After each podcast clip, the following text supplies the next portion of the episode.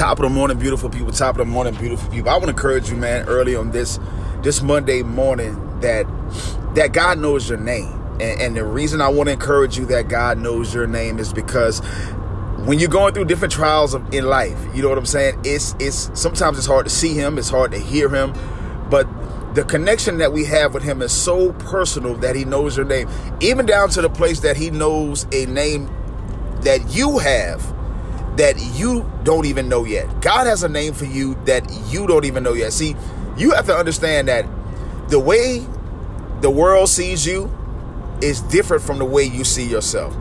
Everybody forms their own reality of you. You know, you you you can see yourself as this type of person or that type of person, but nobody else sees you that way because everybody forms their own reality. So, you know, in, in other people's minds, they see you as this, they see you as that, they see you as this, but God sees you as his child. God sees you as his own.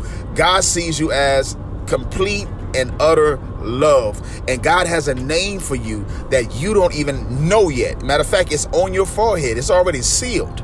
It's already on your forehead if you're walking in Christ Jesus. It's already sealed. It's on you, and God has a name for you. He knows your name. It's a name that you don't even know, and He loves you on this morning. It's it's down to the place of, you know, sometimes we can get upset when people don't call our names right. I go a lot of places and people call me, they call me Anthony, they call me whatever. I mean, I get called some of every everything sometimes.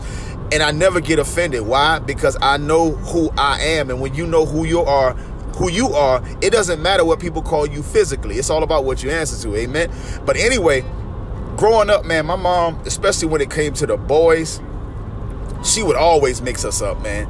She was all she would always mix us up. One of us could walk in the house and she yell out Snooky and she yell out Joe and, and it'll be me, you know what I'm saying? And then sometimes I'll be like, Mama, no, no, this Tate, you know what I'm saying? And Mama, she kind of give me this look like, boy, you know who I'm talking to. You know what I mean? Because there's a personal relationship between us and our mother that even if she calls the wrong name, even if she says the wrong name, we know who she's talking to talking to because of that love that's shared between of us between us because of that personal re- relationship that's shared between us. And it's the same way with you and god. God knows you down to every fiber every grain every piece of hair on your head that's how personal he is with you. He's as close as the skin on your body.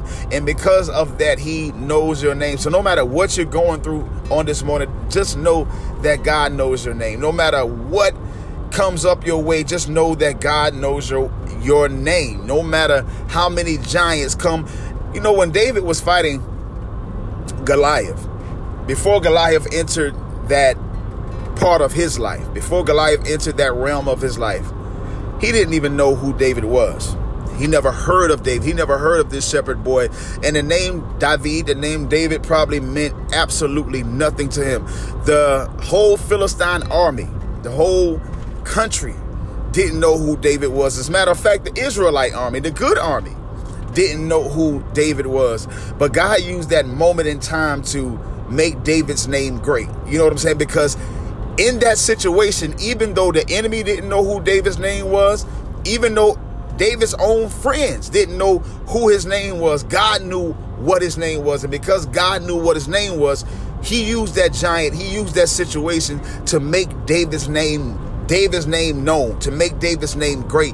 And, and, God is doing the same thing in your life. He's doing the same thing with your giants in your situations. He's allowing you to conquer these giants and in front of your, your friends and in front of your enemies so that he can make your name great. Your name is not by mistake. I don't care what you were named at birth.